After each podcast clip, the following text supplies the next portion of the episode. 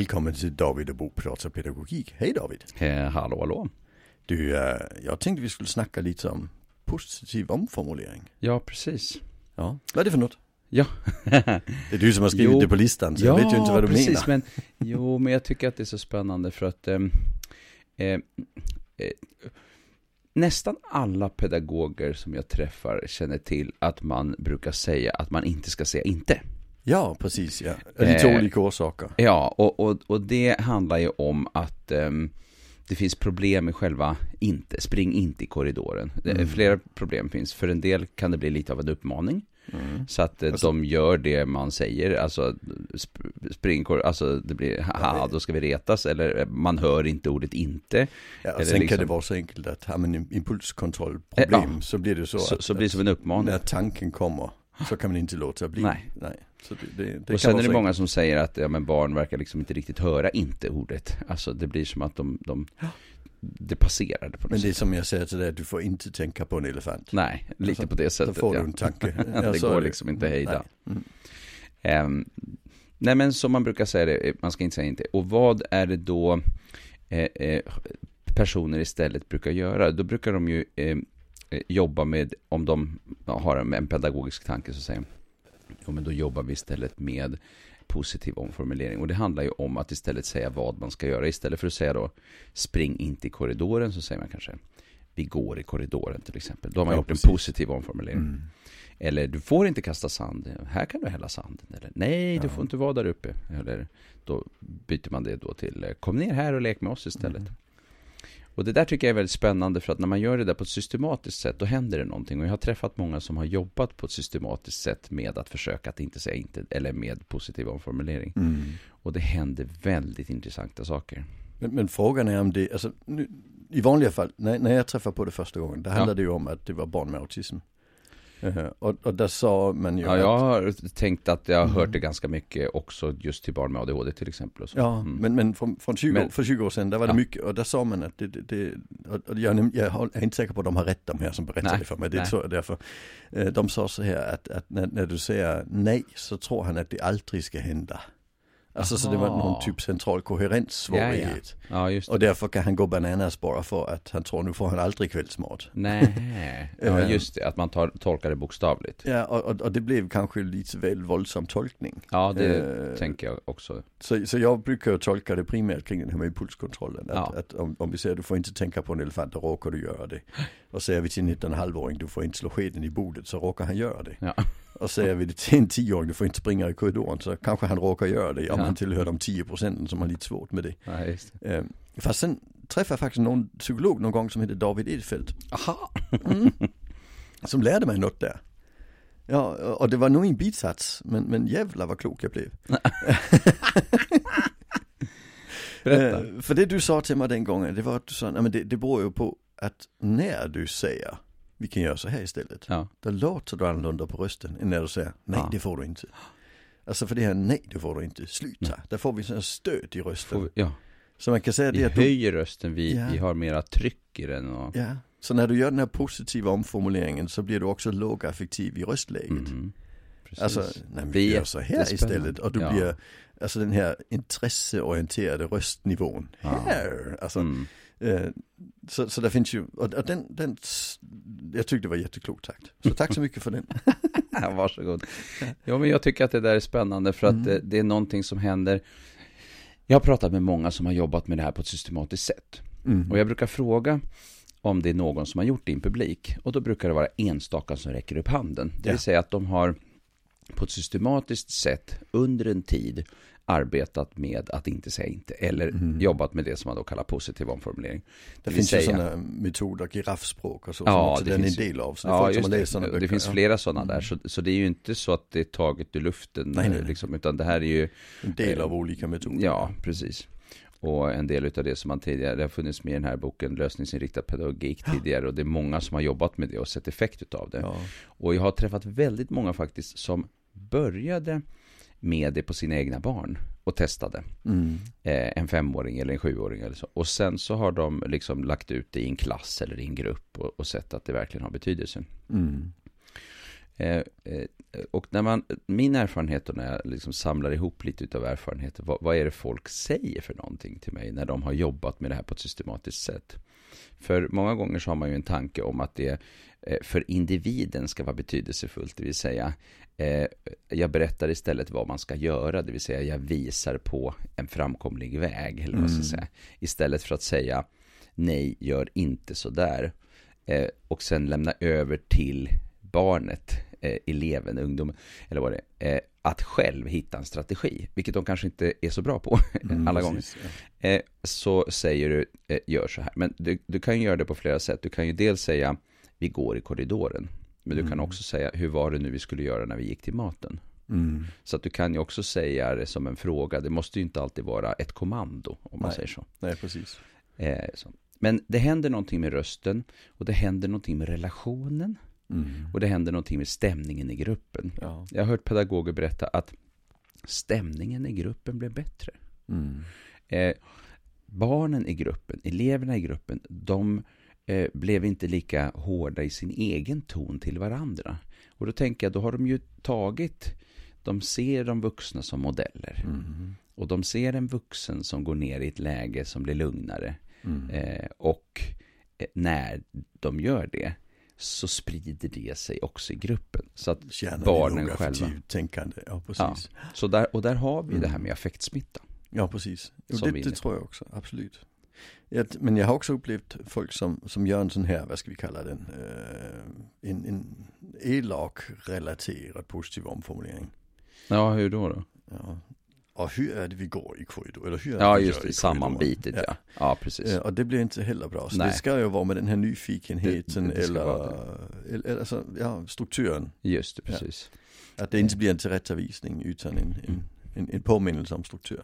En påminnelse om struktur. Och, eller, eller en utväg. Eh, och det, hand, och det hänger ju väldigt mycket ihop med vilken inställning man har till, till, till, till barnen då, eller eleverna. Eh, mm. Eh, tänker vi oss att de här eh, barnen kan eh, liksom gör sitt bästa. Jag menar, mm. en korridor bjuder ju faktiskt in till att springa i. Ja.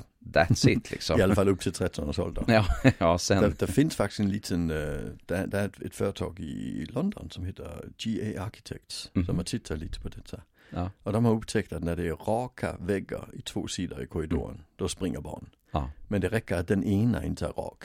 Mm. Alltså att den är taggig eller vågig, så springer de inte. Nej, så det är, alltså, det är en väldigt perceptuell sak. Ja, just det. Ja. Och eh, det finns ju en, en, en, parallell till eh, breda vägar och smala vägar. Ja, Vi ja. kör helt enkelt snabbare på breda vägar. Det är jätteläbbigt att vara i Tyskland där man får köra 100 på alla små vägar. Så det tar skyltar med 100 men ibland så är det ju bara en du kan köra 50 på.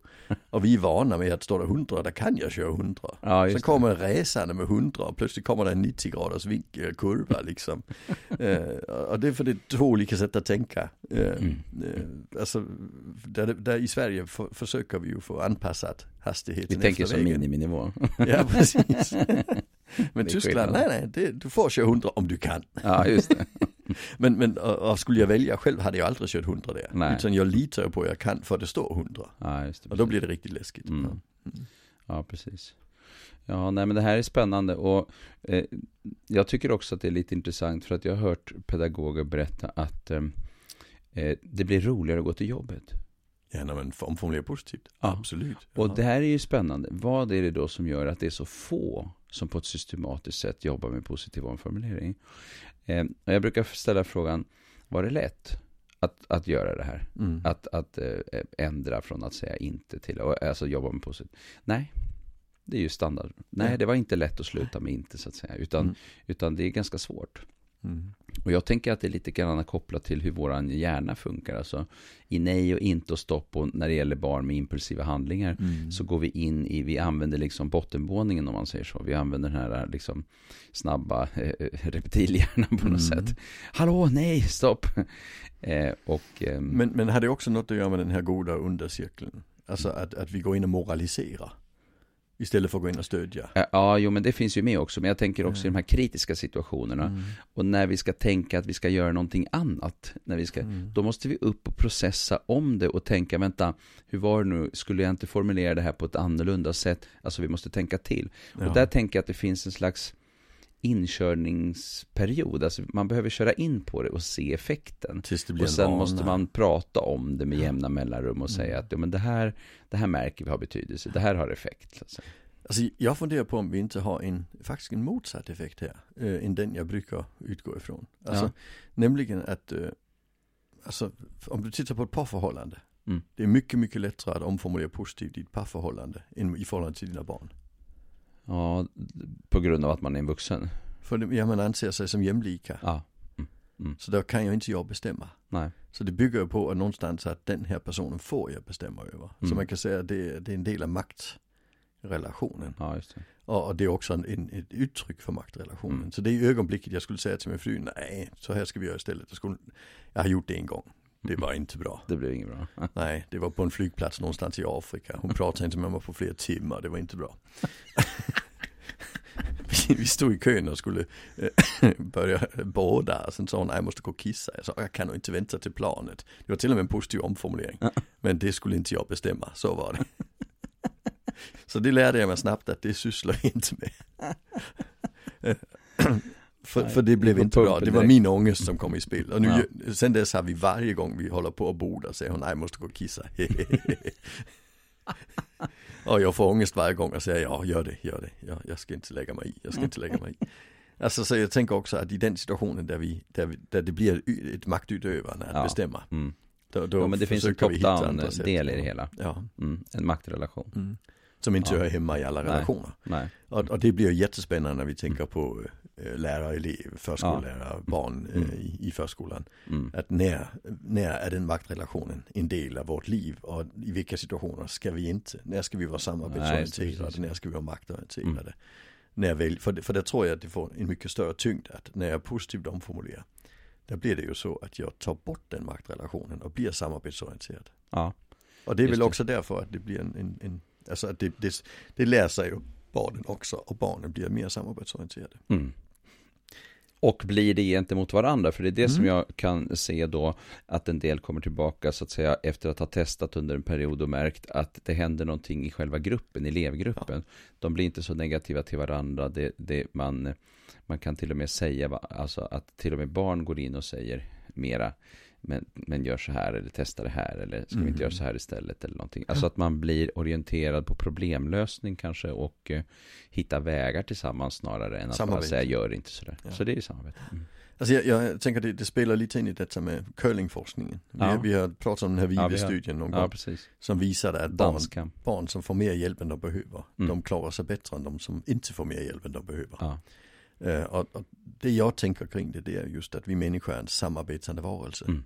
Och det vi lär barnen genom att hjälpa dem än de behöver, det är att människor hjälper varandra. Ja, just det. Och därför bör de också hjälpa varandra. Och därför mm. bör de ta emot hjälp och hjälpa varandra, mm. även i, i skolsammanhang och så vidare. Och det innebär mm. att de rent faktiskt klarar sig betydligt bättre både i utbildningssystemet, de har mindre avhopp och mm. äh, högre inkomster och så vidare. För det, samarbetsförmågan är kanske det viktigaste förmågan mm. vi har. Och, och, där kan vi säga att det blir en, en modellinlärning om man ska prata mm. i klassiska inlärningstermer.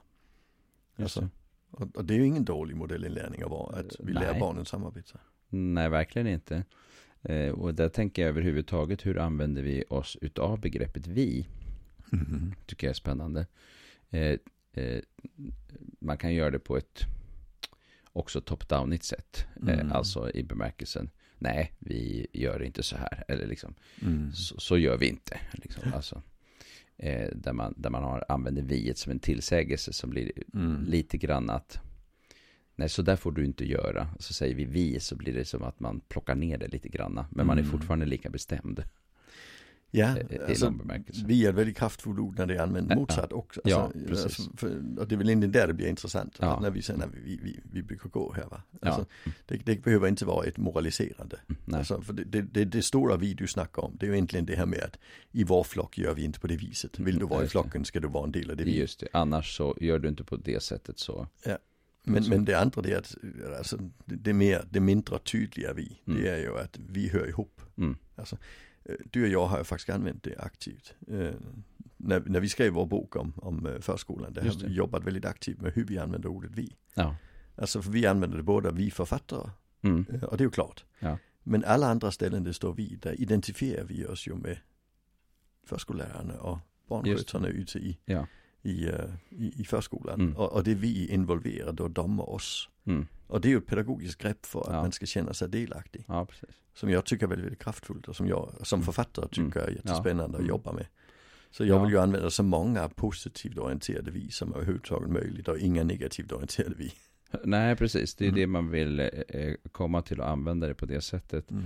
Eh, men sen också att när vi använder vi eh, eh, så visar vi ju på att det finns en slags samhörighet. Mm. Eh, vi samarbetar om saker och ting. Eller vi, mm. vi provade i, eh, när jag skrev skolboken, där ja. min, min, min för, förläggare mm. och redaktör, hon blev ju, hon tyckte det var jätteroligt det här vi. Och det var jätteanvänd, lätt att använda där för det var bara jag som skrev Aha. beteendeproblem i skolan. Så det är ju vi, det är ju då alltid jag och läsaren. Ja, just det. Men sen gjorde hon så att hon försökte, vad händer om vi använder du istället? Då blir det mer direkt tilltal. Ja. Och då blir det riktigt elakt. Ja, precis.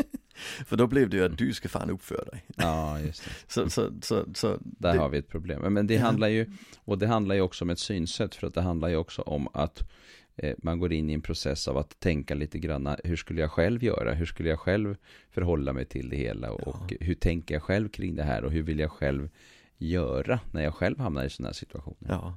Så och, i det så är vi ju... Kan vi få ett inkluderande ja, vi? Och, och, det tänker jag är väldigt, väldigt e- effektivt när mm. vi har det gentemot barnen. Det ja, inkluderade vi på ett bra vis. Ja.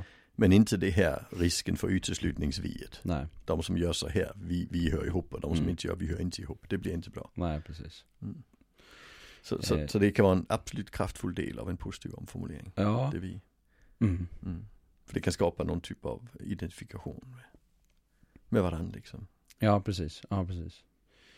Eh, nej, men jag tycker att det här är, är väldigt spännande när man tänker kring eh, positiv omformulering. Hur, hur kraftfullt det kan bli också när det gäller så att säga klimatet. Mm. Eh, hur har vi det på våran arbetsplats? Hur har vi det tillsammans? Så när pedagoger säger att det blir roligare att gå till jobbet, då kan man fundera på varför används det inte oftare? Ja, precis. Nej, för när jag har frågat folk om det var väl, alltså det är svårt, men var det väldigt ansträngande? Nej, det var inte ansträngande, men det var svårt. Ja. Eh, och ibland så tänker jag att det handlar bara om att eh, vi tillsammans måste bestämma oss för saker och ting. Mm. Eh, och, och att nu bestämmer vi oss för att vi testar det här i några veckor. Ja. Och sen eh, eh, får vi se hur går det. Och så är vi lite schyssta mot varandra. Och så en liten tumme upp när vi lyckas. Och, och så kanske en liten eh, nästa gång kanske det kan bli bättre. Ja, eh, så att vi är, hjälper varandra liksom. Eh, och, och, sen så tittar vi på effekt. Ja. Och försöker undersöka vad händer mellan barnen. Vad händer i relation till de saker som vi... För att, vad händer för ett barn som får väldigt mycket nej? Mm. Och inte, och stopp, och namnet och sådär. Alltså, mm. Som hamnar väldigt mycket i skottgluggen för att eh, det utsätts för att vara den som alltid förstör för alla andra. Ja, man får precis. höra. Mm. Eh, hur blir det för självförtroende, självkänsla, mående, hälsa? Mm. Eh, och vad händer om man till exempel i förskolan har fått mycket nej och inte och stopp och allt möjligt och eh, känner sig som en dålig person redan när man börjar sex års. Mm. Eh, så vi måste börja tidigt ja. med att fundera över hur, eh, vilket språkbruk använder vi och vilket tonfall har vi. Mm. För jag tänker också att i, i, i, i det finns ju ett akut nej, liksom någon står och balanserar på, en, på ett fönster på tredje våningen som är öppet liksom då. Mm. Det är, eh, Fast där ska man inte heller skrika för högt. Nej, då ska man inte skrika för högt heller för då kanske ja. de faller bara av det. Mm. Men... Nej men, men jag förstår, alltså, det, jag tycker det, det, det intressanta här det är ju tillrättavisningens logik. Mm. Alltså det, finns ingen forskning som tyder på att barn lär sig av tillrättavisningar. Nej, det, egentligen, nej precis. Men, men, men, men, det kan påverka självbilden negativt. Ja, verkligen. Alltså, för det, det förstärker att man misslyckas liksom. Upplevelsen utav ja. att, eh, precis ja. Mm. Mm. Så, så, så man kan säga att det, men, men, men det finns ingen, alltså det finns ingen effekt av det. Så när vi ser gå i korridoren så innebär ja. det inte att han går nästa gång. Nej. Men, men däremot när vi, när vi påminner om att så här gör man, där, ja. där stakar vi ut en, en, en struktur och det kan hjälpa honom nästa gång. Och sen har vi ju en annan grej som man ju också kan göra, eh, som inte bara handlar om positiv omformulering, men det är ju att eh, eh, aktivera, om vi tar barn till exempel, vi kan smyga som indianer när vi går liksom. Alltså då mm. gör vi en grej utav att gå i korridoren eller gå i mm. eh, så. Men, men mängden tillsägelser i vissa situationer som till exempel att röra sig från en plats till en annan eh, eh med en grupp yngre. Mm. Alltså barn i förskola eller i yngre åldrar i skola. Det, det är ju i regel väldigt, eh, inte särskilt ovanligt med tillsägelser. Nej, alltså, det finns ju lite forskning. Ja. Om du har ett barn med dig på ICA det här det är Erik Sigsgård som Ja, Sigsgård är ja. utskälld Ja, var 90 sekund Var, var 90 sekund, ja Ja, det är ruskigt Ja. Eh, skulle du säga att det här med positiv omformulering är en hanteringsmetod eller en förändringsmetod?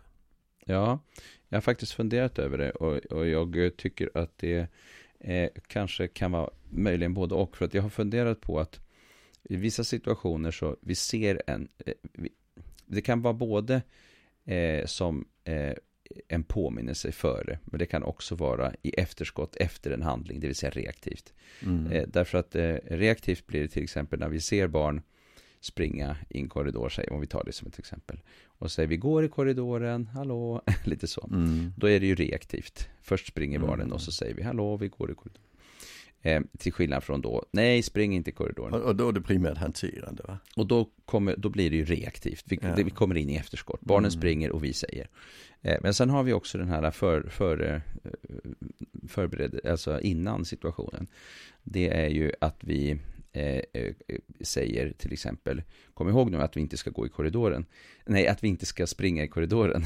Mm. eh, och istället så säger man, kom ihåg nu eh, hur det var vi skulle gå i korridoren. Alltså, mm. Eh, då är ju det en påminnelse. Och då blir det på kort sikt och då är det ju, i alla fall. Ja, och då är det ju proaktivt så att säga, ja. innan.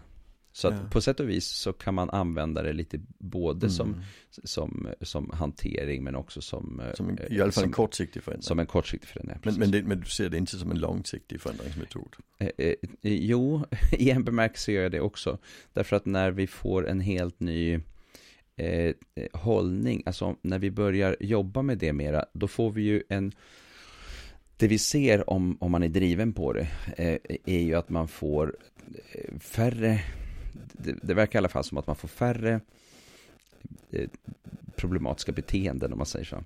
Man får en bättre stämning, eh, eh, man får bättre relationer. Och det i sig är ju grogrund för att vara mer eh, vad ska man säga, i situationen och ha fokus på innehåll och inte form och, och liksom mm. så. Så att det, det, är ju en del i att skapa förutsättningar, för klimat är ju en del ja. av förutsättningarna för lärande till exempel. Ja, så, så, så man kan säga att det, det blir en indirekt förändring. Alltså ungefär som, vi brukar prata om att lågaffektivt bemötande är en hanteringsmetod. Mm. Men, men jobbar vi stenhårt med lågaffektivt bemötande, då blir det en förändring också. Ja, det blir det. Men det målet är inte i första hand förändringen, målet är i första hand hanteringen. Och det är lite samma sak. Här. Ja, och det är också så att eh, lågaffektivt bemötandet har ju egentligen sin grund ganska mycket i de här uh, våldsamma situationerna. Mm. Om man mm. ser från början att man ville liksom få till en etik och att man ville få en hållning eh, kring det. Så man har ju, hanteringen har ju varit i fokus redan från start. Mm. Eh, sen har ju vi, eh, och, och, och, vi jobbar ju med de här frågorna om att hantera, utvärdera, förändra. Mm. Eh, som du också har drivit väldigt hårt, liksom att vi måste skapa en utvärderingskultur så att vi liksom kan förändra. Så inte vi eh, behöver hantera hela Nej, tiden. och i förändringen så ligger ju också eh, att fundera över eh, vilket tonfall har vi på vårat ställe? Mm. hur låter vi när vi pratar? Hur, hur har vi det tillsammans? Hur mm. skapar vi goda förutsättningar för lärande och så vidare. Mm. Så att där hamnar man ju också i, i, i det. Och sen så gifter sig ju också de här eh, strategierna, de låga strategierna i våldsamma situationer. En god utvärdering gifter sig ju väl med en hel del av de eh, principer som vi vet är betydelsefulla i förändring som till exempel tydliggörande pedagogik, autonomistödjande pedagogik mm. eh, och andra typer av strategier som är betydelsefulla. Ja, precis. Ja, alltså, orsaken till att tänka øh, att det är viktigt det är att, att øh, för mig är lågaffektiv bemötande primärt en hanteringsmetod. Ja, just det, precis. Men, men den har några positiva biverkningar. Mm. Och en av dem det är att vi får färre konflikter. Mm. Men det är viktigt för mig att det är inte det som är målet. Nej. Alltså för, för där, fin, där, där, finns ju alla möjliga metoder som har som mål att få färre konflikter. Just det, och det var det jag menade med och, att det, det så att säga gifter sig med ja, en mängd andra, sig med en mängd andra metoder. Så andra inte vi metoder och sätt. Ja, och inte bara metoder utan också arbetssätt. Och om vi tittar på skolan så det är ju inte, det är ju inte vansinnigt mycket som är evidens på. Nej, nej, nej, utifrån någon slags, eh, mm. så som vi tänker evidens för inom vården eller behandling. Nej, det har vi inte på mycket, det, och det mesta undervisning är fullkomligt evidenslöst. Nej, så är det ju. Ja. Utan mm. då är det ju mer det här att det finns en, eh, alltså en slags vetenskaplig bas, men framförallt väldigt mycket erfarenhetsbaserad mm. eh, är det ju också. Mm. Jo, jo, eh, absolut. Men, men det, är inte, det är inte heller det jag nej, tänker nej, på här. Men det, det jag tänker på just i, i den positiva omformuleringen, där, där kan vi säga att det är som, som huvudutgångspunkt är det för att få situationen ny att bli bra. Mm. Men det har några positiva biverkningar. Ja. Uh, och det är bra. Men, mm. men, men det hade även varit bra om de inte haft det. Mm. Alltså, för det hade ändå gjort situationen idag. Det hade ändå förändrat. Väldigt mycket bättre. Ja. Uh, nu har vi ju pratat om lite namn där vi jag sa giraffspråk. Ja, just det. Uh, ja. Jag har lite boktips och det är ett jättedåligt boktips för jag kommer inte ihåg vad boken heter. Jag kommer inte ihåg vad huvudförfattaren heter. Men andra författaren heter Mahina Chipumpu Havelius. Just det, Havelius, man kan ja, slå på det. Ja, den handlar just om, om, om, om hur vi, hur, alltså, om språk och, och hur vi ja, pratar. Precis. Den, den är jättebra. Den står här i hyllan någonstans men jag har så jävla många böcker så jag kan inte se den. Nej. Eh, sen har vi ju, vad heter det, du pratar lite om lösningsfokuserat. Just det. Eh, pedagogik, vad heter han finnen som man kan söka på där? Burman. Heter han så? Jag tappade namnet. Vad sa du? Heter han Burman? Nej. Nej det gör han det var inte. inte det jag tänkte. Nej. Nej. Eh... Nej men därför, man kan söka på lösningsfokuserad pedagogik. Det finns också böcker skrivna av svenskar som är bra eh, kring det. Ja. Så det, för, för de, de, det är där detta blir en bärande del av båda metoder kan vi egentligen säga, eller hur? Ja, precis. Alltså som också handlar, som också handlar om hur metoderna, man kommunicerar. Ja, försöka vara här och nu och väldigt mycket mm. i språket båda mm. två. Så det kan man absolut. Giraffspråket kan man också slå på. Ja, det kan man göra. Mm. Det är bra. Ja. Ja, det är spännande att tänka kring det här. Jag tänker att det, det är så intressant när man börjar prata om eh, vad ska man säga, metoder eller arbetssätt eh, och sen att relatera det till helt andra saker som kommer ur det sen då som till exempel stämning, eh, tonfall, mm. eh, relationsskapande. Ja. Det är också någonting som händer, får man väldigt mycket negativa kommentarer så kommer man inte att tycka om den personen lika mycket. Så Nej. det påverkar ju relationen. Ja, absolut, så ja. när man börjar säga vad barnen ska göra istället för vad de inte ska göra så kommer mm. det påverka relationen. Barnets uppfattning om den vuxne kommer att förändras. Ja. Eh, eh, och det bygger på att det är den vuxne som börjar förändra sitt sätt att se på saker eller sitt sätt att prata om saker och ting. Mm. Så det är den, återigen, apropå ansvarsprincipen, det är återigen så att säga den vuxne som måste ta initiativ och göra förändringarna för att någonting ska inträffa. Ja.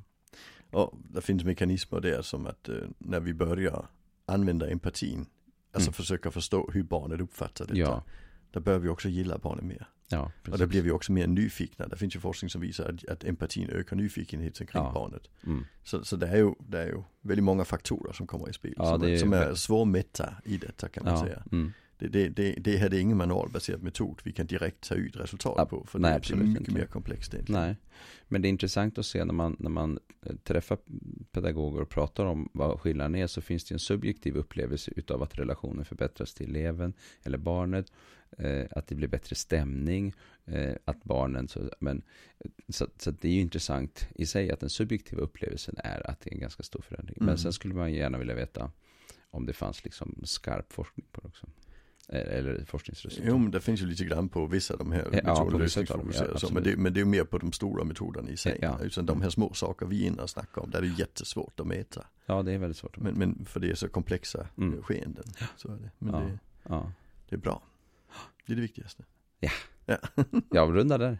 Det tycker jag. Ja, tack. hej. hej. hej.